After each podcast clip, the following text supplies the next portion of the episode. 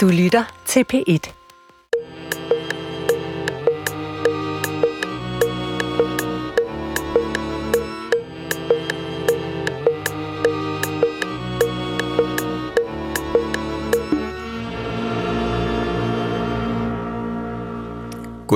rigtig hjertelig velkommen til Hjernekassen på P et.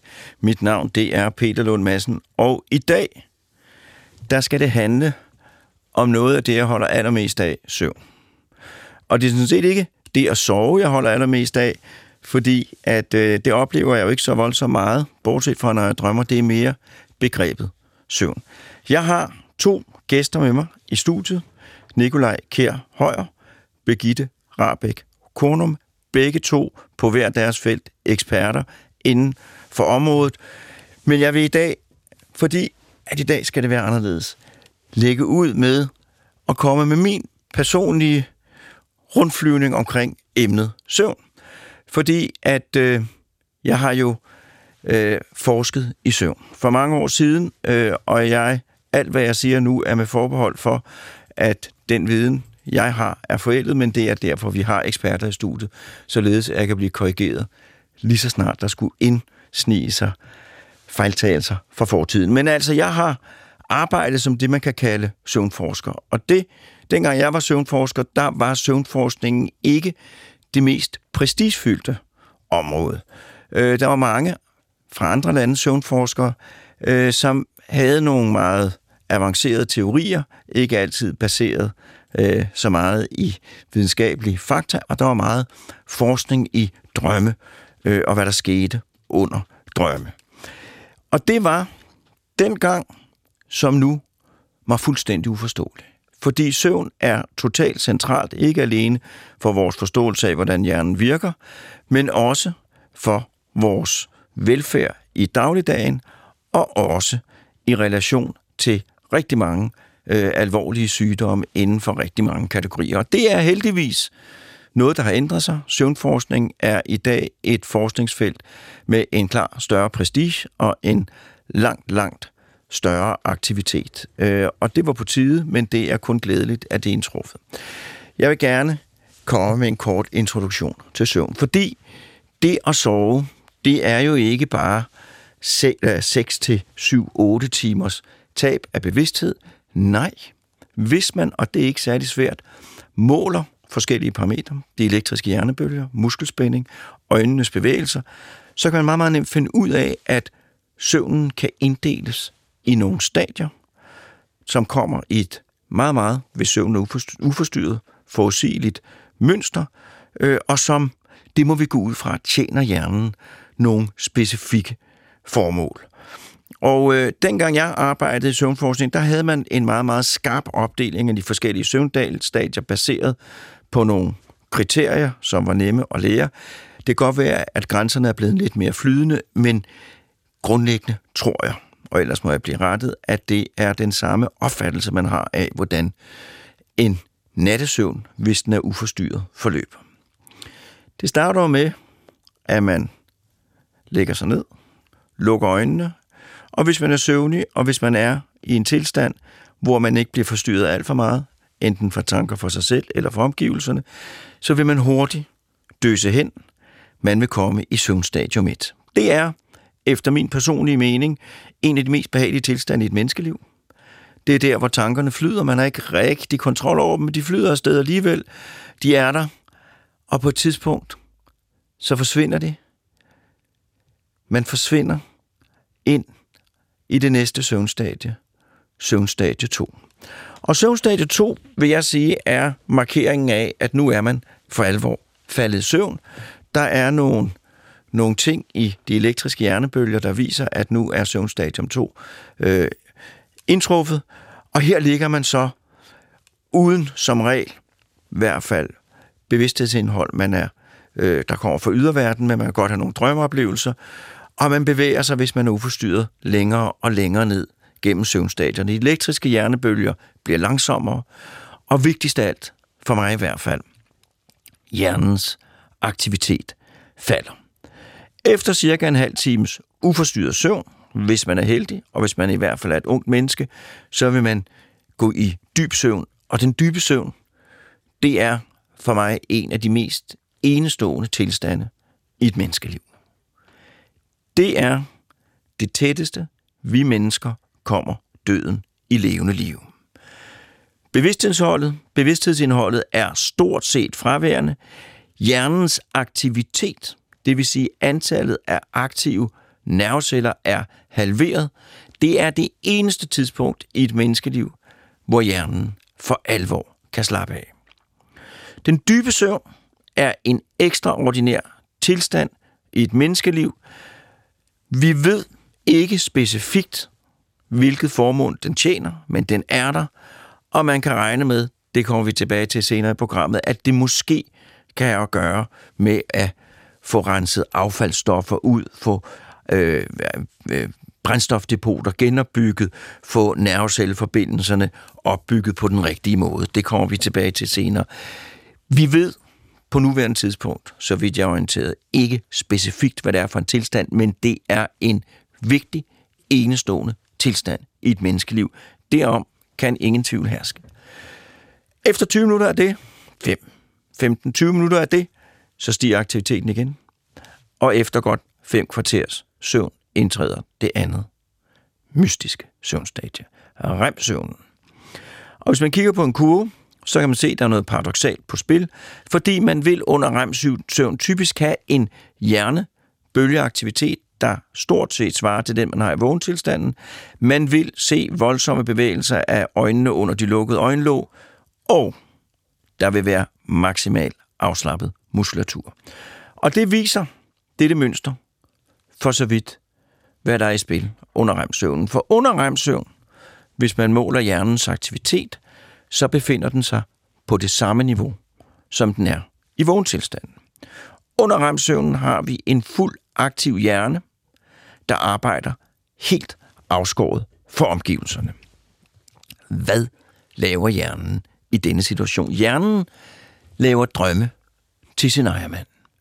Man kan se, hvis man måler aktiviteten i forskellige områder af hjernen, så kan man se, at der er aktivitet i hukommelsesområderne, og man kan se, at der er aktivitet i de områder, hjernen bruger, når den tolker sansesignaler for at skabe en virkelighedsoplevelse.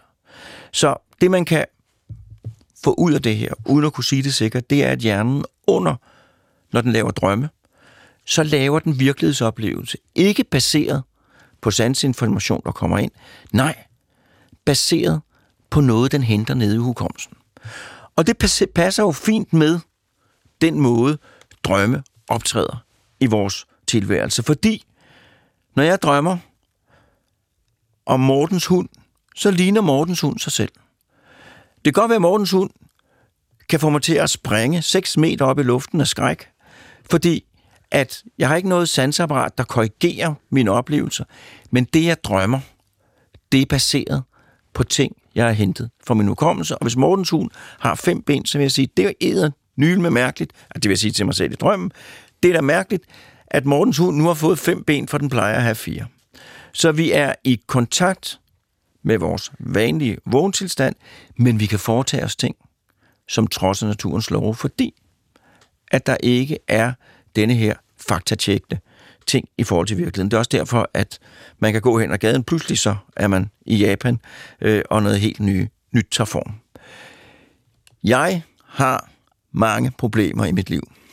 Et af dem er, at denne her tilstand, som er ret enestående, som er veldefineret på den måde, hjernebølgerne viser det, øh, og også veldefineret med de ting, der optræder under, under R E M-søvn, at det er, jeg har endnu ikke læst en forklaring, som gav mig ro og sagde, det er det, der er på spil. Og det glæder mig virkelig til, kommer frem. At R E M-søvn er nødvendigt, det kan man forvisse om på rigtig mange forskellige måder. Vi vil tale om det senere i dag, men en meget, meget nem måde at forvisse om det på, det er, hvis man forhindrer specifikt folk i at sove R E M-søvn, så vil de, altså hver gang man sidder og kigger på søvnkurvene, hver gang de går i R E M-søvn, whoop, så vækker man den. Hvis man gør det, så næste nat, så vil det være meget, meget mere R E M-søvn, end der ellers er. Så efter R E M-søvnen, så er man færdig med det, der hedder en søvncyklus, så kan man godt vågne lidt op, uden at huske nogle gange. Det gør de fleste, og så tager hjernen ellers en tur til denne her gang, ikke med så meget dyb søvn. Og sådan ligger hjernen i løbet af natten og cykler rundt, slutter en remsøvnsperiode af, går ned, ned i søvnstadiet og går tilbage til remsøvn. Det er kun de to første søvncykli primært, som har øh, dyb søvn. Den ligger i begyndelsen af natten. Øh, det andet, det bliver ved. Og øh, hvis man kigger på det her mønster, altså med dyb søvn, remsøvn og let søvn, så vil børn, foster, så vil jeg sige anden bedre rækkefølge, foster, børn og unge, de vil have langt mere remsøvn, langt mere dyb søvn, end man har, når hjernen er færdigudviklet, tydende på, at de her søvnstadier i hvert fald på en eller anden måde er forbundet med en hjerne, der udvikler sig. Og man vil så også samtidig se efterhånden, som øh, årene går, og man bliver ældre og ældre, så bliver der mindre og mindre dyb søvn, og det kan man så tolke, øh, hvordan øh, man vil. Det der jo er det generende, det er, at, som jeg har fortalt før, det er meget, meget svært specifikt at angive et formål med søvn. Det optræder, søvnagtig adfærd optræder hos planter, de lukker kronbladen, når det bliver mørkt. Det optræder hos insekter, de ændrer adfærd i forhold til lys og mørke. Det optræder hos dyr og pattedyr og andre avancerede dyr med store veludviklede hjerner. De har både remsøvn og dybsøvn. Så det er til stede i stort set inden for hele livets område, øh, men, og det kan vi komme tilbage til senere, et fuldstændig veldefineret, let forståeligt formål med det, har man ikke etableret endnu. Jeg har engang lavet et videnskabeligt forsøg, hvor vi skulle undersøge, hvad sker der i hjernen, når man ikke har fået lov til at sove i to døgn, otteogfyrre timer. Problemet med den slags forsøg er ofte, at det er enormt svært at holde folk vågne i otteogfyrre timer. Fordi det, der sker, når man ikke får lov til at sove, det bliver rigtig søvnig, og når man bliver tilstrækkeligt søvnig, så falder man i søvn.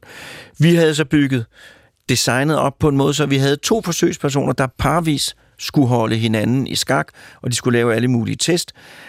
Og da de så, så skulle de møde nede i laboratoriet, hvor vi så skulle måle deres hjerneaktivitet. Og jeg går bag dem ned til laboratoriet, det er tilfældigt, og da vi så kommer ned til scanneren, så vender de sig rundt. Og det er et af de frygteligste øjeblikke i mit liv, fordi at da de vender sig rundt og kigger på mig, så er det døden for Lübeck og hans syge fætter, der står foran mig. De så, de så simpelthen, de så, de var så trætte og så udmattede af ikke at have sovet i to døgn.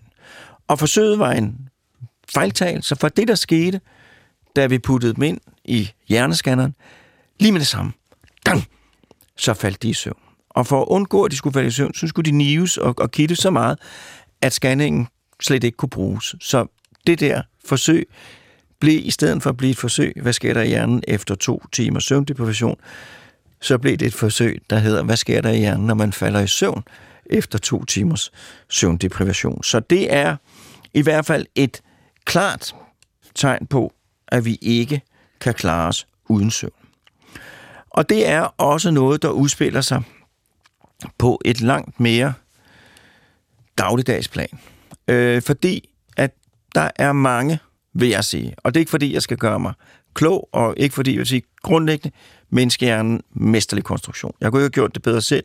Der er bare nogle detaljer, hvor man godt lige kunne ændre lidt på nogle ting. Og en af de detaljer, som er uhensigtsmæssige, det er, at søvn, som jo er der, hjernen bliver forfrisket, er noget af det, der hos mange mennesker forsvinder først, når man har brug for det. Således at forstå ved stress og uro, så får man svært ved at falde i søvn. Tankerne kører rundt, og man kan ikke falde i søvn. Og på et eller andet tidspunkt, så er klokken blevet tre. Man er bange for, at det ikke går så godt på arbejde, og så kan man ligge nu og stresse over, nu er klokken blevet tre, så er jeg træt i morgen, og så går det endnu værre. Det er en ondsindet cocktail. Og hvis jeg, eller en anden, kunne komme med til et møde, hvor man kunne opdatere hjernen, så ville det stå meget højt på listen. Og jeg vil våge den påstand, at hvis man er blandt de heldige, der kan sove ligegyldigt hvad, så er man også en person, der vil være et stykke hen ad vejen, i hvert fald robust i forhold til det, der hedder med et meget, meget bredt begreb, at gå ned med stress. Det, vi skal have underbygget videre denne udsendelse, det er, hvor vigtig søvnen er, og hvordan den spreder sig ud, spiller ind i alle aspekter af vores liv. Det er kun retfærdigt og på tide, at søvnforskningen langt om længe er ved at indtage den vigtige plads i udforskningen af verden generelt, som tilfældet er. Og dermed vil jeg for sidste gang i det her program ønske mig en jingle, fordi fra nu af, så er det Morten Krøvoldt, der styrer jinglen. Men her, fra en sidste gang, så siger det, og kunne vi få en jingle? Du lytter til Hjernekassen på P et med Peter Lund Madsen. Og i dag, der skal Hjernekassen handle om søvn, og jeg har siddet og, og jeg vil ikke sige pladerløs, men jeg har siddet og talt løs. Øh, og nu er det så tid til den første gæst. Nikolaj Kjær Højer, studiemed, skolarstipendiat, Dansk Forskningsinstitut for Selvmordsforebyggelse. Velkommen til dig, tak. Og tak fordi du ville komme. Vil du lægge ud med at fortælle lidt om dig selv? Ja, det kan jeg godt. Jeg hedder Nikolaj, som sagt, og er lægestuderende ved det, der hedder D R I S P, som du sagde, Dansk Forskningsinstitut for Selvmordsforebyggelse. Og jeg har i, ja, det må være fire og et halvt år snart, beskæftiget mig med, med hvordan søvn og problemer med søvn primært kan hænge sammen med øget risiko for selvmordsforsøg og selvmord. Så det er det, der interesserer mig meget. Og så har jeg også kigget lidt på, hvordan især i børn og unge, søvnsygdomme kan føre til ændringer i hjernestrukturer. Skal vi starte med det sidste? Ja. Fordi det var det, du først lavede, er det ikke rigtigt? Nej, det var omvendt, men det, det, det er noget af det seneste. Vi starter med det sidste. Ja, det sidste. Ja. Godt. Jamen, øh, det er, så jeg har også været tilknyttet øh, i, i Skotland. Ja. Øh, University of Edinburgh, der har vi en forskningsgruppe, der er dedikeret til, vi kalder det kronopsykiatri. Og jeg tænker, det er måske fint lige at få et historisk perspektiv på det, fordi i dag der er det jo meget sådan søvnsygdomme, det er meget det, vi siger er neurologiske sygdomme. Øh, men men sådan, hvis man vil spore, hvordan vi egentlig begyndte at arbejde med det for mange, mange, snart omkring hundrede år siden, så skal vi jo tilbage til, til Carl Jung og Sigmund Freud, nogle kære psykologer, der begyndte at grave i drømmeanalyser og, ja. og alt det der, som du var inde på tidligere, ikke med drømme og sådan noget, hvordan det hænger sammen. Øh, men, men vi begyndte i, i Skotland at have en gruppe, der simpelthen kigger på, øh, på hvordan forstyrrelser af det, vi kalder døgnrytmen, og forstyrrelser i søvnen, det kan hænge sammen med psykisk sygdom. Og det vi så har gjort her øh, det sidste stykke tid, der har vi, der har vi undersøgt omkring elleve tusind amerikanske børn, som, øh, er det, ikke, det er ikke fordi vi har stået og undersøgt dem personligt, men vi har analyseret data for elleve tusind børn, som er ni til ti år, så, vi, så har vi kigget på, øh, hvis de havde søvnforstyrrelser, og det er alle mulige forskellige søvnforstyrrelser og søvnsygdomme, Øh, når de er ni til ti år, hvordan ser det så ud med deres risiko for at udvikle selvmordstanker og selvmordsadfærd? Og hvordan ser det ud med deres hjernestruktur to år efter? Er der nogle ting, der ændrer sig? Og det, det kan vi så se, at det, det tyder det på, der er. Der er, nogle, der er nogle få områder, der faktisk ændrer sig inde i hjernen i, i en ret tidlig alder allerede, hvis du begynder at have søvnproblemer. Og kan man vide, om det der kommer først af søvnproblemerne eller hjernestrukturforandringer? Ja, det er så det. Jeg har jo sat mig i, i sådan en, øh, i sådan en hemsko af, af, af dårlig forskning, fordi det er jo hønen og ægget debatten hele tiden. Øh, og, og man kan sige, vi, der er jo nogen, der vil sige, at dårlig søvn leder til, og det, eller det ved man, dårlig søvn eller søvnproblemer og søvnsygdomme, det, har, det medfører noget risiko for psykiske sygdomme.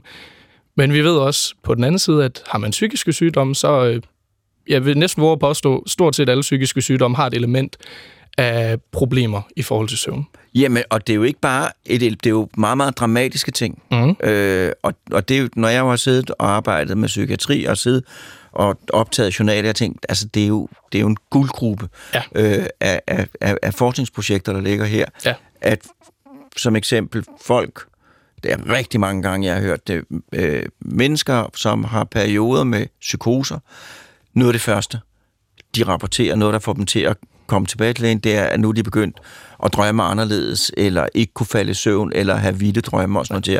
Og, og, og, og det kan vi måske få tid til at tale om. Hele det der, den sammenhæng, der er mellem søvn og symptomer ved, ved, ved depression, er jo fuldstændig central og meget, meget dramatisk, ikke? Ja.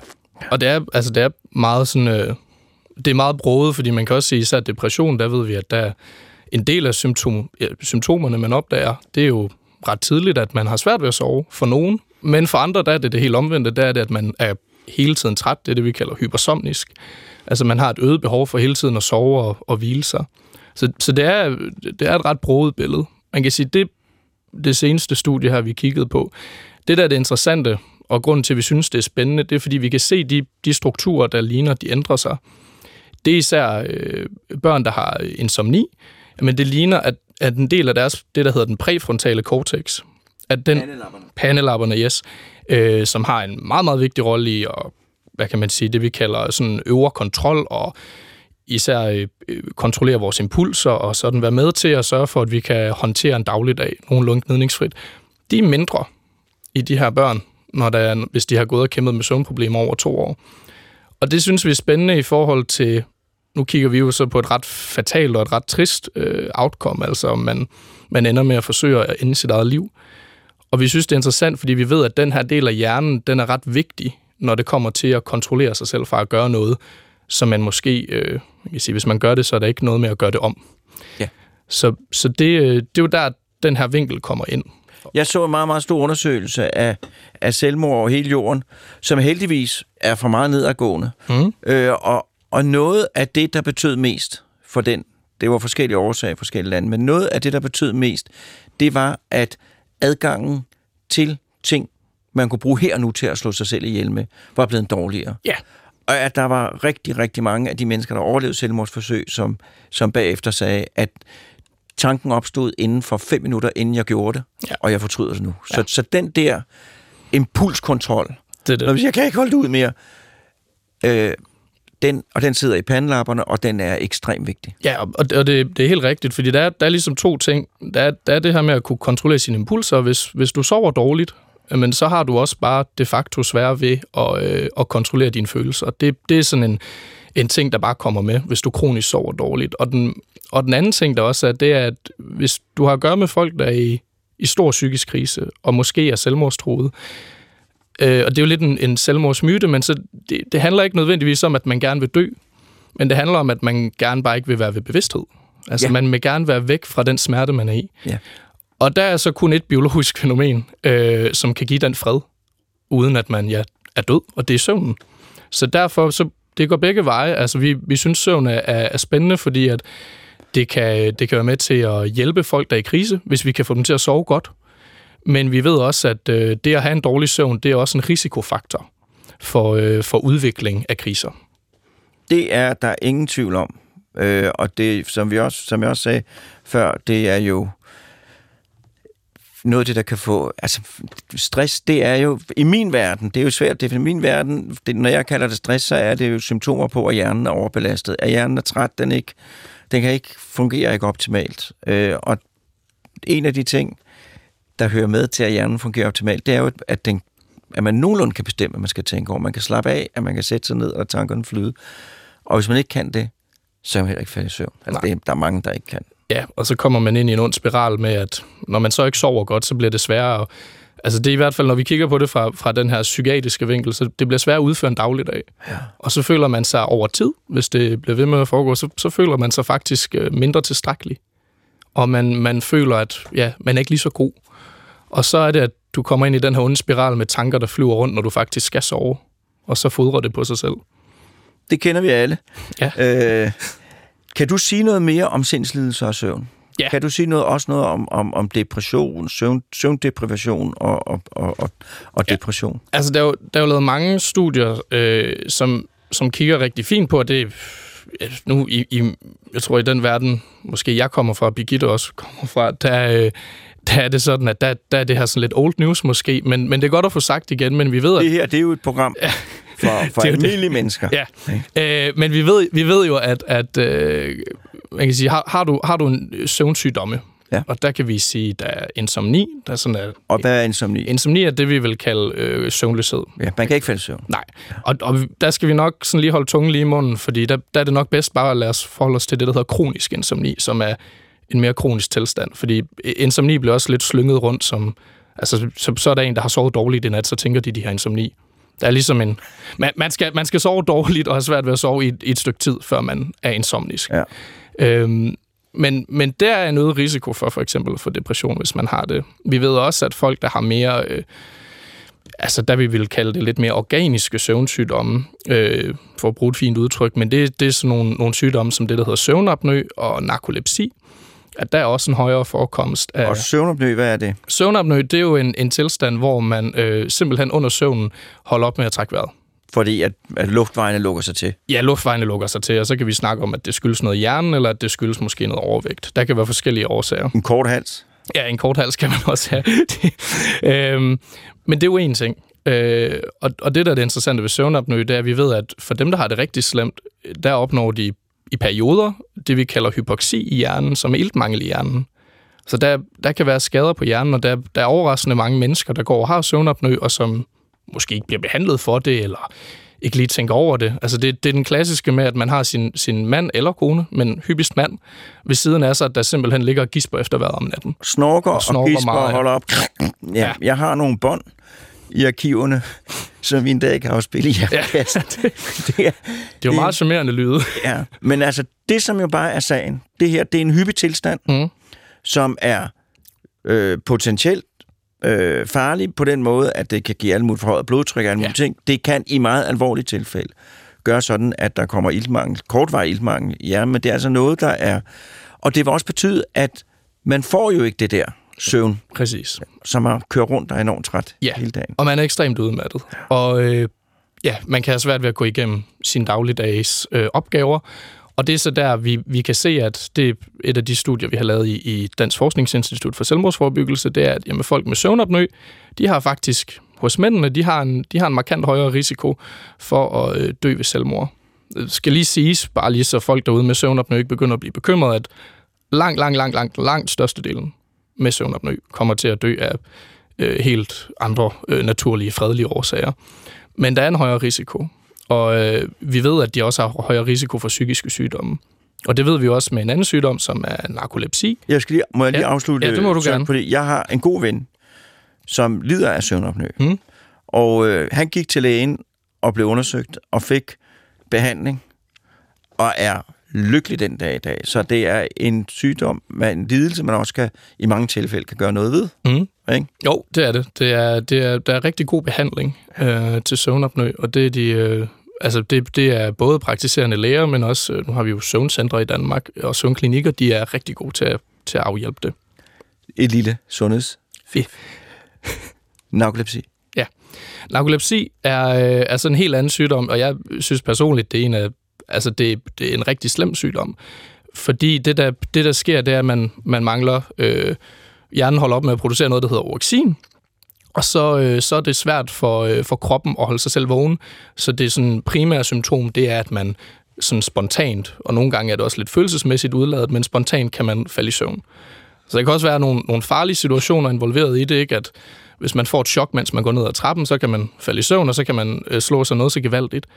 Men, men det her med, øh, man kan jo prøve at tænke over det, hvis man lytter med til det her, hvordan ens dagligdag ville være, hvis man ikke kunne kontrollere selv, hvornår man var vågen. Altså ekstremt øh, invaliderende. Og det, kommer sådan, det kan ja, komme sådan her. Det kan komme ud af ingenting. Ja. Og øh, det vi så kan se i de her store danske registerstudier, vi har lavet, det er, at de har også, de her mennesker, både for mænd og kvinder, en højere risiko for at dø ved selvmord. Og man kan sige, det der er med de her sygdomme nu, narkolepsi, det, det er lidt mere sjældent end, end søvnapnø, men den er jo ikke fuldstændig det, sin. Nej, det, det er en ud af to tusind, ja. plejer man at sige. Så det er ikke sådan helt vanvittigt sjældent. Øh, og og det, der, det, der er det, det triste ved det, det er, at det her det er, sådan en, det, det er lidt mere bøvlet at behandle narkolepsi, og der er ikke nogen som sådan kur for det. Det er ikke noget, man sådan kan fjerne. Man kan jo behandle det på forskellige måder, men... Hvad kan man gøre, for eksempel? Man kan give nogle, nogle, nogle forskellige stoffer, som kan, kan hjælpe med at holde en lidt mere frisk og vågen og frejdig, havde jeg nær sagt. Men, men man, kan ikke, man kan ikke fjerne det der... Nej, den, at... den mangel på, på orexin kan man ikke... Øh... Om heller ikke det der med, at man lige pludselig, ja. så mister man... Ej, det, det, altså man kan jo mindske det og, og, og afhjælpe meget af det, men, men man, kan ikke, altså man kan ikke altid bare lige... Øh... fjerne det nødvendigvis. Det der, det, der er det interessante ved de her to sygdomme, det er, at de jo, de er jo ret kroniske. Det er noget, man, man kan gå med i lang tid. Og det vi så kan se, det er, at jamen, mennesker, der kæmper med de her sygdomme, det ligner, at, at de udvikler i højere grad psykisk sygdom. De har i hvert fald en højere risiko for det, og når det så går i samspil, så er det, at ens selvmordsrisiko kan blive rigtig høj. Og har du nogen idé om, hvorfor at narkolepsi og søvnopnø kan øge risikoen for psykisk sygdom, og hvad er det for nogle psykiske sygdomme? Ja, altså det, det, det er sådan lidt broget, det, det spreder sig godt ud på nogle forskellige, men det er typisk sådan noget, det vi kalder øh, øh, de, de mere sådan affektive lidelser, men det er mere sådan noget som depression. depression. Ja, ja. Det, det er hyppigst det. Fordi det er en belastning at have ja, det her. Det er en kæmpe belastning, og øh, jeg, jeg tror, altså min egen lille personlige hypotese er, at det er så svært, øh, det kan være så svært at leve med de her sygdomme, og det er jo det, jeg håber, det her program kan med til at sætte fokus på. Øh, for jeg tror egentlig, at folk ude i sundhedsvæsenet ved godt, at de her patienter kæmper, men også til alle, der måtte være pårørende til det. Det er virkelig hårdt, og altså, søvn er en tredjedel af ens liv, så når det ikke fungerer, så er det, så er det meget naturligt, at, at man måtte udvikle øh, øh, man kan sige, psykiatriske og mentale udfordringer på baggrund af det. Så det, det er ligesom hypotesen, at ens liv bliver så besværet af det, at jamen, så kan man godt ende et sted, hvor man føler, at man, man, man hører ikke rigtigt til, og man kan ikke rigtig yde noget, og jamen, man bliver også lidt en belastning, og, og så bliver, det, ja, så bliver det, er, det rigtig svært. Det er helt velkendt, at depression kan forårsages af mental belast, altså ja. hjernebelastning gennem længere tid, og så kigger det over, og så, mm. så går det galt. Men altså, det er jo, som jeg sagde før, i gamle dage, der var for det første, tror jeg, der var meget dårlig diagnostik, øh, og i hvert fald insomni blev regnet for sådan noget, man nu tage lidt sammen og åbne vinduerne ved at sove i ulden undertøj og sådan noget der. Kom nu. Øh, og, og jeg har jo, altså når jeg holder foredrag, så sørger jeg altid for at slutte, med, slutte af med at holde, skrive om søvn, eller tæ, fortælle om søvn, fordi så er jeg sikker på, at der kommer spørgsmål. Ja. Fordi at alle i sådan en sal, så vil der være nogen, som har store problemer mm. med ikke at kunne falde i søvn. Ja. Ikke? Så det er ikke ligegyldigt. Det er noget, der betyder noget, og det er noget, der kan medføre øh, negative effekter. Ja. Ja. Og, og i værste tilfælde, og det er jo så det, vi, vi kigger på, i værste tilfælde kan det, kan det spille ind i en, i en øget risiko for, for ja, det mest fatale, man kan komme til at foretage sig. Det, det er selvmordshandlinger. Så har du publiceret i det meget fine tidsskrift Sleep. Ja. Det må du gerne fortælle om. Ja, men det er lidt af det, vi allerede har snakket om. Det var, hvor vi kiggede på, øh, på øh, alle danskere fra øh, nitten firs og så indtil to tusind og seksten. Det, det, er en, det er en stor klat mennesker. Det er syv, lidt over syv millioner, hvor vi kiggede på øh, dem, der så havde søvnsygdomme. Havde de en højere risiko for at dø ved selvmord? Og der kigger man i Danmark, der har vi det, der hedder hospitalsregistre. Så man, vi har kigget på folk, der har fået en diagnose i hospitalsregi. Og, og det vi lidt overraskende kom frem til, det var, at der er nærmest ikke nogen danskere, der har fået stillet en diagnose med insomni. Og det, det synes vi var lidt sjovt, så det har vi ikke rigtig kunne kigge på. Men det er fordi, at sådan noget som insomni, søvnløshed, det er nok noget, der primært sker hos egen læge, at man får behandling og hjælp til det. Så det vi har kunne kigge på, det, det er det, vi kalder de mere sådan tunge og, og kroniske øh, søvnsygdomme. Og det er søvnapnø og, og narkolepsi. Og der, der er det sådan, at, at vi kan først se, at jamen, søvnapnø, der er, en, der er en højere risiko for mændene, altså i, i form af at dø ved selvmord. Der er også en højere risiko for både mænd og kvinder i, i form af at dø ved selvmord, hvis man har narkolepsi. Og det vi så prøvede at kigge på, det var, fordi nu spurgte du om det før, det, altså det er jo hønen og ægget debatten. Er det, for, er det fordi, de har noget psykisk sygdom inden, og så får de deres søvnsygdom, og så... Øh, og det kiggede vi også på, og det, det vi kunne se, det var, at altså, risikoen var faktisk højere eller værre, hvis du fik en psykisk sygdom, efter du havde fået din søvnsygdom. Og det underbygger lidt vores idé om, at det vi, det vi vil kalde vejen mod den ultimative krise her, jamen det kommer af, at man, man først har en søvnsygdom, og så får man måske ikke den hjælp, eller man, får ikke, man, får ikke, man finder i hvert fald ikke ud af at håndtere det her øh, chok, det kan være i ens liv, og skulle gå og kæmpe med.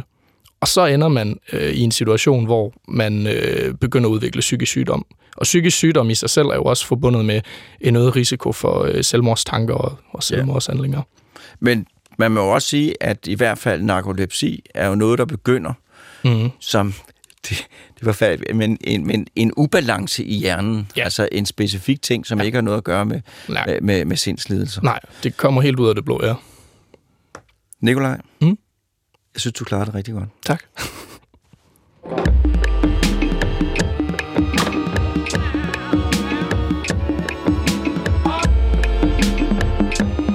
lytter til Hjernekassen på P et med Peter Lund Madsen.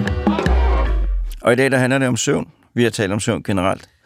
Og så har vi talt, eller har vi hørt om, øh, om, om at det ikke at kunne sove, det at have en søvnsygdom, det er ikke, det er, det er ikke ligegyldigt. Det kan have øh, meget dårlige konsekvenser. Og nu skal vi til aftens, dagens tredje gæst, Birgitte Rabæk Kornum, lektor P H D, Institut for Neurovidenskab ved Københavns Universitet. Tak fordi du vil komme. Det var så lidt. Tak for invitationen. Jamen altid. Og du er jo søvnforsker. Ja. Det kan man godt sige. Det kan man godt sige, ja. Ja. Vil du ikke fortælle lidt om dig selv og lidt om, hvad du laver? Jo, øh, jeg hedder som sagt Birgitte. Jeg er øh, oprindelig fra Jylland, gået på gymnasiet i Kolding. Øh, og nu er jeg så ind i København, hvor jeg så er blevet søvnforsker, som du siger. Det er den vej, det går. Øh, og undervejs har jeg været, øh, jeg boet i U S A en årrække og forsket på Stanford Universitet, inden jeg vendte tilbage øh, til København, hvor jeg så, altså, ja, så, hvor jeg så er nu og øh, stadigvæk forsker i søvn. Når man først bliver bidt af det emne, så øh, så er det svært at slippe det igen. Og hvad er det, du... Nej, jeg vil lige spørge allerførst af forfængelighed, og også som public service. Var der nogle ting i det, jeg sagde i starten, som, øh, som var, som, som var, var korrektionsværdigt? Øh, nej, det, nej, jeg sad faktisk og, og lyttede grundigt efter og tænkte over det. Der er en ting, som er blevet med, som du ikke nævnte, som måske er værd lige at få frem, øh, og det er det her med drømme. Det er rigtigt, at remsøvn, det er der, vi har vores spændende drømme, men vi har faktisk også drømme i de andre stadier. Det tænkte jeg på at skulle sige. Altså, det var, tak, det er meget, meget vigtigt. Fordi nogle gange så kommer man til at kalde rem drømmesøvn, ja. Og det er måske en lidt for sort-hvid tilgang til det. Og det har jeg jo den, men det er jo en lidt romantisk øh, tilgang til, fordi det hjerneaktivitetmæssigt, når vi sover let søvn, så er hjerneaktiviteten, den falder sådan seks til ti procent, men er ret højt. Jeg har jo sådan den romantiske forestilling om, at lige så snart hjernen er aktiv, så begynder den at danne øh, bevidstheds. Oplevelser. Er der nogen forskel på de drømme, man drømmer i let søvn og remsøvn? Ja, ja, det er der, ja. Øh, remsøvn, det er de der skøre og lidt surrealistiske, hvor ting blander sig, gamle, nye oplevelser og urealistiske ting. Og de drømme, der er i de andre søvnstadier, er mere almindelige. Der går man hen ad vejen. Eller... Ja, og ser en hund. Ja, og dem husker man sjældent, fordi man vågner ikke af sig selv fra fase to eller tre søvn eller dyb søvn. Det, det er i hvert fald... unaturligt at gøre det, så skal der ske et eller andet ydre, men man vågner af sig selv fra remsøvn, og så kan man huske sin drømme. Altså jeg kan sige, øh, vi har jo lavet det der, nogle, under, mange drømmesøvn, eller undersøgelser, og hver gang, jeg har ikke vækket en fra remsøvn nogensinde, som ikke kunne fortælle om noget. Øh, jeg har vækket relativt mange fra dyb søvn, og jeg har kun én gang hørt en rapportere, jeg stod i bunden af et sort hul. Ja, ja, det, det er præcis. Sådan, ja. Ja. Men, og det, det er et lille kort tidsspring, men det er, det er alligevel vigtigt. Det der med at blive vækket fra dyb søvn, det sker jo sjældent. Hvis man har ja. små børn, sker det. Ja. Øh, eller hvis man er reservelæge på vagt, sker det. Og det, man vil opleve, det er, at det tager rigtig, rigtig lang tid, før man, før man kommer op. Ja, det er ube- rigtig ubehageligt, faktisk. Jeg kan huske på Frederiksbergs hospital, personsøgeren gik i gang med et pibe, og jeg havde altså minutter, hvor det eneste ting var, hvordan får den til at holde op? Altså, indtil de går fra mig, nej, den skal ikke holde op, du skal ud og arbejde. Det er, det er voldsomt. Godt. Ja. Øh, Hvilke ting beskæftiger du dig med øh, inden for søvnforskningen? Ja, øh, jeg er meget interesseret i, hvad det er for nogle mekanismer inde i hjernen, som øh, holder vores søvn stabil og holder vores vågen stadig stabilt. Altså, hvad er det egentlig, der gør, at man kan være vågen i seksten timer og sove i de otte? Øh, hvordan kan det være, at vi kan flikflakke sig frem og tilbage? Og... Øh, Nu snakkede jeg om narkolepsi før, og det er en af de sygdomme, jeg har beskæftiget mig rigtig meget med. Og det er netop en sygdom, fordi man mangler det her signalstof i hjernen, så kan man ikke holde sig vågen i seksten timer. Og det er styret fra hypotalamus, det der hjerneområde, der hedder hypotalamus. Og hele det hypotalamus, en af de opgaver, den udfylder, det er, at den holder øje med organismens behov og, og justerer ind, hvis der er brug for... Øh, Hvis man har brug for at være mere vågen, så kan det blive ordnet, og hvis alle behoven, hvis der er styr på alle behov, så kan man så sove. Og så vi interesserer os meget for, hvordan bliver hypotalamus påvirket af ydre faktorer. Hvis det handler om narkolepsi, så ved vi, at det er noget at gøre med immunforsvaret, der går ind og ødelægger det her system. Men også, det kan også, immunforsvaret kan også forstyrre hypotalamus, uden det fører til narkolepsi. Men hvor man så, altså hvis alle ved, at hvis man har influenza, så bliver man meget træt en periode, og så når influenzavirus er væk, så bliver man frisk igen. Men der er faktisk nogen, der ikke bliver friske igen efter en virusinfektion, hvor hjernen ligesom er permanent forstyrret i sin søvnregulering. Så det der med, at ydre påvirkninger kan gå ind og forstyrre søvnreguleringen på lang sigt, det, det er det, der interesserer os rigtig meget. Vi har faktisk også nogle studier, der ligger meget tæt af Nikolajs, hvor vi kigger på teenage-mus, fordi vi regner med, at hjernen er særlig sårbar i de år, hvor den udvikler sig meget. Men vi kigger også på det hos voksne, så vi, vi bruger mus, fik jeg jo så lige nævnt der i en sidebemærkning, så vi prøver at komme lidt tættere på det med hønen og ægget, fordi man kan tage en helt rask mus og manipulere den og se, hvad der sker. Ja, med, med, med, med, med, med eksperimenter på dyr, der kan man kontrollere omstændighederne meget, ja. meget mere. Til gengæld, så er det jo så ikke mennesker. Til gengæld er det ikke ja, mennesker, men, ja. Så, så vi har jo meget brug for den input, vi får fra øh, den mere kliniske forskning øh, og de registerstudier og den slags, som Nikolaj lige har beskrevet. Og så prøver vi at lave nogle modeller, som kan gøre, at vi kan lære mere om selve biologien og finde ud af, hvad er det egentlig for en, hvad er det for en hjernecelle, hvad er det for et signalmolekyle, der går skævt, når de her ting opstår. Men altså, det er jo, det er jo, det er jo smukt, fordi hypotalamus, som du siger, det er den del af vores hjerne, der sørger for, at kroppen får, hvad den skal have. Ja. Øh, og det er jo både med, at det er den, der gør, at vi bliver tørstige, og vi bliver sultne, øh, men det er også den, der gør, at, at, at når vi bliver sultne, så begynder vi at have en adfærd, hvor vi opsøger maden. Så den har den helt basale kontrol. Og en af de ting, den så også kontrollerer, det er så, nu er der, nu er der, nu er der, nu er der fået, hvad du skal have, nu kan du godt få lov til at slappe af. Og ja. Der er det, hvis man er syg, nu spørger jeg, øh, er det så sådan, at den siger, nu, nu, nu er kroppen syg, nu skal kroppen have ro, derfor gør jeg dig meget, meget søvnig. Ja, altså når man har en ja. virusinfektion, ja. Øh, som jo er det, vi studerer, så øh, går der nogle signalmolekyler fra immunforsvaret, som kan krydse ind i hjernen og lægge en dæmper på, på hypotalamus og også andre hjerneområder, og så, øh, så får man den her sygdomsadfærd, hvor man så kan sove hele dagen væk. Ja. Ikke? Hvilket så, jo er også en fordel, fordi det er ubehageligt ja. at være syg, og så er man bare væk. Absolut, og immunforsvaret har enormt godt af søvn.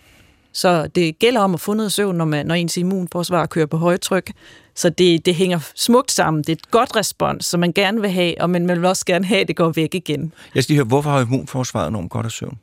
Øh, det er fordi, øh, ja, immunforsvaret er jo alle de her mange forskellige celletyper, der flyder rundt i blodet, der holder øje med virus og sådan noget. Og, alle, og de skal genopbygges. Der er de De skal, der skal hele tiden dannes nye celler, og de flytter ind og ud af væv, og ind og ud af rygmarven, og alle de processer bliver reguleret op fra hjernen. Så når hjernen ikke får sin søvn, så sender den dårlige signaler ud til immunforsvaret. Så det er, det er sådan den korte forklaring. Ja, men det er jo også en, en god forklaring, men altså, det, det er simpelthen søvnen er til, for at der kommer ro nok på, at hjernen Kan, kan, kan styre immunforsvaret, immunforsvaret overordnet set på en ja. tilfredsstillende måde. Ja, og sørge for, at det hele tiden bliver genopbygget og fungerer optimalt. Og det betyder så også, at hvis man ikke passer sin søvn, se, der var den igen, hvis ja. man ikke er i stand til at sove, ja. så går det også ud over immunforsvaret. Det gør det, og så bliver man lettere syg. Altså, så oven, udover at man får højere risiko for psykiske sygdomme, så får man også højere risiko for at blive forkølet og få en influenza eller få corona. så, så kan jeg lytte, næste gang du ikke kan sove, så kan du tænke på, at der er større risiko for selvmord. øh, nej, det er jo netop lige netop sådan, det ikke er. Det her, vi snakker om, altså det er jo, det man også skal se, at hjernen er jo skabt til ikke at, at sove syv timer ved aften, fordi at det er en, en overskudstilstand. Den er jo skabt til, at der er forstyrrelser i søvnen. Præcis, og den er skabt til at være fleksibel, og det skal man minde sig selv om, når man har en nat, hvor man ikke kan sove, at søvnreguleringen er skabt til at være fleksibel og indrette sig efter de behov. Det er derfor, hypotalamus bliver så vigtig. Fordi når der er nogle behov, så kan hjernen godt springe søvn over for at opfylde de behov. Men det går bare ikke på sigt. Altså, det går en nat, to nætter, ingen problem, men det går ikke på sigt. Så man er nødt til hele tiden at vende tilbage og få fyldt søvn, tankene op. Og det er der, problemet opstår, at hvis man på lang sigt, hvis man ligesom ikke kan vende tilbage til normal søvn, ja. så har man problemet. Ja, men det er, det er, det er på langt, langt sigt. Det er ikke sådan, så hvis man har en kortere periode, at så starter turen ned i kælderen. Hvorfor, så siger du, så er der nogle gange, at man efter en virusinfektion influenza. Det er det, du har forsket i mest, er det ikke rigtigt? Det er det, vi kigger på nu. Ja. At så, så forsvinder den der søvnigheds, søvnighedstendens ikke. Nå. Er det rigtigt? Ja. Kan du fortælle noget om, hvad der er, der sker? Altså, det er jo faktisk det, vi ikke ved. Og det er det, I skal finde ud af. Det, det er det, det der, jeg skal finde ud af. Ja. Vi kan se i vores øh, modeller, at øh, det her signalstof, vi snakkede om før, som øh, hedder orexin, som jeg kalder hypokretin, der har to navne. Så hypokretin og orexin, det øh, bliver nedreguleret. Og det er faktisk nedreguleret så langt året rækker. Eller vi har i hvert fald endnu ikke fundet ud af, hvor lang tid vi skal vente, før det bliver, kommer op igen i de her mus. Så når man har en influenza, så det, det ser ud til, det er, at hjernen faktisk, selvom den er kun i lungerne og i luftvejene, så går der alligevel nogle signal, signaler ind i hjernen. Øh, halløj, der er en virus, skal du lige være klar over. Så går hjernen i, så sætter den sådan et beskyttelsesprogram i gang. Øh, det, det, er vores, det er det, der vores nyeste data viser, at det ser ud som om alle cellerne, der er jo ikke kun neuroner, der er mange forskellige celletyper, men de går ligesom sammen om og sige, okay, vi skal beskytte os, vi er klar, hvis der kommer virus ind i hjernen. Så de sætter sådan et beskyttelsesprogram i gang, og alle neuronerne, dem der sender signaler, de dæmper deres aktivitet. Og så ligger de og venter og håber på ikke at blive inficeret af virus. Og så når viruset er væk, så bum, færdig, op med det hele igen. Jeg har mig tilbage. Og den der nedregulering af aktiviteten, det ser ud som om, det er den, der nogle gange ikke kommer op igen. Og vi ved ikke hvorfor, men det kan man sige, nu har vi en model af det her problem. Nu skal vi prøve at finde ud af, hvad er det så? Det er jo ved at komme langt. Det er et skridt på vejen. hvor, hvor, hvor, hvor hyppigt er det her problem? Øh, det har jeg faktisk ikke lige nogen tal på i forhold til influenza. I forhold til covid nitten, hvor man ja. jo snakker meget i disse dage om long covid, og der er nogen, der virkelig kan få langvarige problemer. Der er man jo kun nu ved at gøre tallene op, og der har jeg heller ikke nogen tal. Øh, så det er faktisk et område, der sådan er Men det er også enormt svært interesse for. Ja, men man skal også sige, at det er enormt svært at gøre sådan nogle tal op, fordi at hvornår sover man mere, end man gjorde før, og hvorfor? Altså, det, det er sådan nogle glidende grænser. Det er det. Så det er, det, er, det er noget, der lyder, kan man lige finde ud af? Nej, det kan man ikke lige finde ud af, fordi det er svært. Altså, med influenza er i hvert fald svært, ikke? For ja. det bliver ikke registreret, Nej. hvornår folk har influenza. Det er lidt nemmere med corona nu, fordi det er faktisk blevet virkelig registreret. Så nu har vi også lidt en unik chance for at få nogle tal på de her ting. Fordi folk er blevet testet, de er blevet registreret, at de havde en virusinfektion, og nu kan man følge dem. Ja. Men det tager overvis at følge folk på den måde. Men det er jo, altså det, det er jo, øh, vil jeg jo sige, udefra set, det er jo, det er jo et dejligt videnskabeligt problem at have og arbejde med. Fordi at hvis man kommer med et svar på det, så vil det jo, kan det jo have en potentiel betydning. Altså, det er jo rigtig det, stor potentiel vi håber. Ja. Ja. Fordi man kan sige, at der er andre fænomener, hvor man forstyrrer immunforsvaret, hvor man også får søvnproblemer, som for eksempel, hvis man får kemoterapi.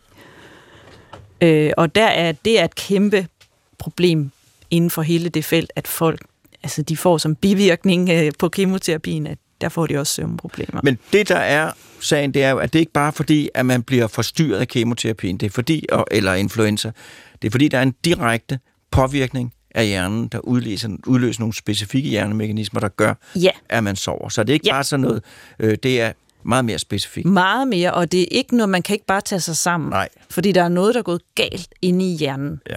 Og det kan man jo ikke. Hvordan skulle man tage sig sammen? Man er nødt til at på en eller anden måde påvirke det den anden vej. Ja. Så vil jeg nu, fordi det er jo, det er jo og, det, og det er også nogle svære spørgsmål, men, men du kan bare sige, at det er svært at svare på. Men, men nu kommer et svært spørgsmål. Hvor meget skal man sove?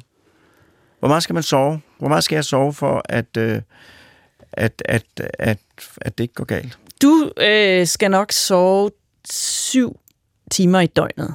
Syv, syv og en halv time. Det er meget individuelt, så det er meget svært at svare på, når ja. en person spørger. Men øh, man kan se, at hos voksne, fra man er cirka tyve til måske femogtres, der er gennemsnittet syv og en halv time, hvis man ikke vil have, at man får forringelser på hjernen. Men det er jo et, der er jo et spænd, så nogen vil godt kunne klare sig med mindre, og nogen vil kunne klare sig med mere. Og hvordan finder jeg, finder jeg ud af, om jeg kan klare mig mere eller mindre? Øh, hvis du sådan, for dig selv, så det bedste, man kan gøre, det er at mærke efter om formiddagen. Nu, nu når vi sidder her og snakker, du er frisk, du kan følge med i samtalen. Umiddelbart, så har du sovet nok, ikke? Og det er sådan der. Altså, ja, at hvis man føler sig frisk, og kan følge med i samtalen i den bredeste forstand, ja. Så har man sovet nok. Ja, ja, og især skal man mærke efter sidst på formiddagen, hvor man har det stærkeste drive til at være vågen. Der skal man være vågen. Ja, ved elleve tolv-tiden. Ja, hvis, ikke du, hvis du der går og føler, åh, oh, nu kan jeg... Så så er der så nok noget lidt, med sovnen. Eller for dårligt. Ja, eller for dårligt. Ja. Ja. Fordi men, man kan jo, hvis folk, de kan jo godt sove otte timer, mm. men stadigvæk, fordi hvis søvnen bliver forstyrret hele tiden. Ja, hvis man for eksempel har apnø, øh, ja. så kan man tro, man sover otte timer, og det, det gør man slet ikke. Men, øh, men øh, hvad nu hvis så jeg finder ud af? Altså det er jo, altså øh, hvis, hvis jeg skulle, altså nej, nu spørger jeg først. Hvis, hvis jeg finder ud af, at jeg sover simpelthen ikke nok, jeg kan ikke sove. Jeg kommer op, der er simpelthen, jeg kan ikke sove. Jeg lægger mig ind i sengen, kører over, det, jeg kan bare ikke, falder bare ikke i søvn. Det knitrer i benene. Hvad, hvad skal jeg så gøre? Det er ikke nemt at svare simpelt på, fordi nej. Der er tusind ting, der kan forstyrre søvnen. Ja. Og det vi snakkede om før med hypotalamus, altså hypotalamus og resten af hjernestammen, med det i området af hjernen, det opfanger alle behov. Og hvis du har et behov, så kan det holde dig vågen. Så, det, så du er nødt til at prøve at finde ud af, hvad er det for et behov, jeg har, der holder mig vågen. Det er den ene ting, der virkelig ødelægger søvnen. Den anden ting, det er, hvis der kluder med ens døgnrytme. Det har jeg lige nu, fordi jeg har været ude at rejse. Ja, så så kan man sove dårligt, og man kan komme til at ødelægge sin døgnrytme, uden at være klar over det, hvis man for eksempel spiser for sent om aftenen, efter otte. Hvis man øh, drikker kaffe sent om aftenen, hvis man dyrker hård motion efter otte om aftenen, eller hvis man ikke får nok lys i løbet af dagen, hvis man bevæger sig for lidt i løbet af dagen. Så, vi, så man har... Man skal passe sin døgnrytme. Det er det bedste råd, jeg kan give. Det er imellem otte om morgenen og otte om aftenen. Få noget lys, bevægelse, gode måltider, se nogle venner, have det sjovt, alt sådan noget. Og efter otte? Efter otte, så skal man skalere ned. Og ikke så meget lys. Lave ikke mere spise. Rolige ting. Ikke spise. Prøve at tage den lidt med ro. Og vise hjernen. Den er jo inde bag sådan en kasse der. Ikke? Ja. Nu er det aften, nu er det faktisk uh, tid til snart at sove. Den, jeg fornemmer svær og sværest, sværest, sværest, det er det med hård motion. Ingen hård motion efter otte, det kommer jeg til at have svært med. Men, øh, men ellers... Men ellers er resten fint. Ja, ja. Men, det der, men, øh, men det der med at spise, den er jo... Øh, der er mange. Nikolaj, markerer. Nej, men jeg vil bare sige, jeg, jeg, jeg tror, det er... Jeg har tit tænkt over, at vi er virkelig gode til at prioritere sundhed i vores dagligdag. Men det der med at prioritere søvnsundhed, altså det er det, det handler om, at man, man sætter lidt tid af i løbet af dagen, fordi det har en god effekt på sin søvn. Ja. Det er det, man skal, man skal komme i gang med. Ja. Nu er jeg disponeret programmet dårligt, for nu har vi kun tre minutter, men jeg vil lige spørge dig, ja. øh, Birgitte og Nikolaj, jeg vil spørge jer, formålet med R E M-søvn, hvad tror I det er? Altså, øh, jeg tror, R E M-søvn-stadiet er til for at hjælpe hjernen med at integrere ny og viden med gammel viden. Tak. Hvad siger du, Nikolaj? Nu sidder jeg med en søvnforsker, der siger det, så jeg, jeg vil læne mig meget ved det, men jeg, jeg tror også, øh, ud fra min vinkel, så er der i hvert fald noget, der, der tyder på, at det er, det er uhyre vigtigt for, at vi kan kontrollere vores følelser. Så jeg tænker, det... Men det er jo ikke helt modstridende. Nej, jeg, jeg tænker heller ikke, det er modstridende. Det kan, men det, det kan gøre meget. Det, det er godt ved den hypotese, den er, den er intuitiv rigtig, men det er sjældent... en garanti for hvis det. Hvis vi havde mere tid, så kan jeg love dig, at jeg kunne snakke om det i lang tid. Men det må vi gøre en Men anden der, gang. Der er, der er datamæssigt belæg for det. Ja, det, det er virkelig svært med ja. Drøm, ikke? Men vi der tager... er nogle mekanismer, man godt kan, man kan begynde at se konturerne af, at øh, der er noget om snakken.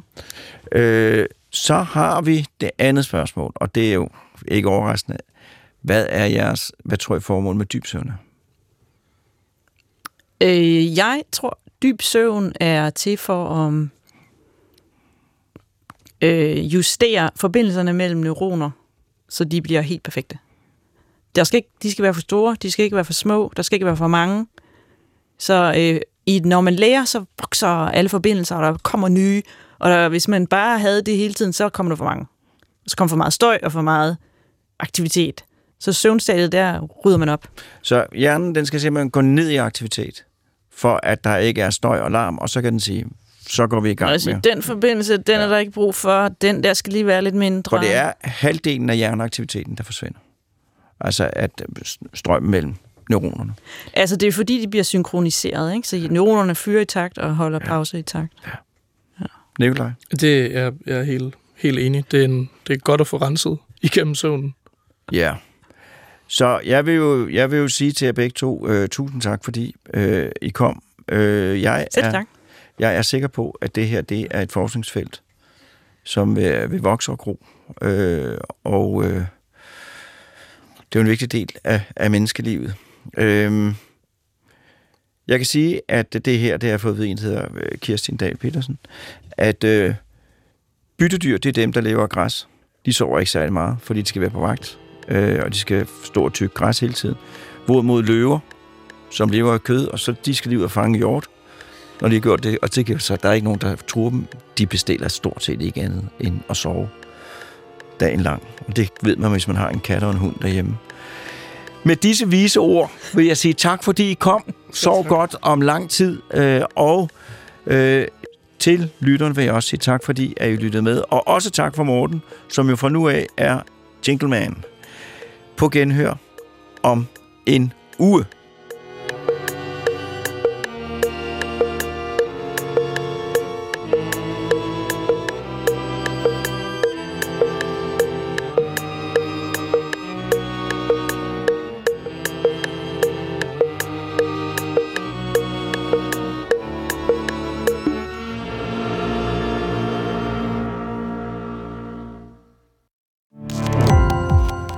Gå på opdagelse i alle D R's podcast og radioprogrammer. I appen D R Lyd.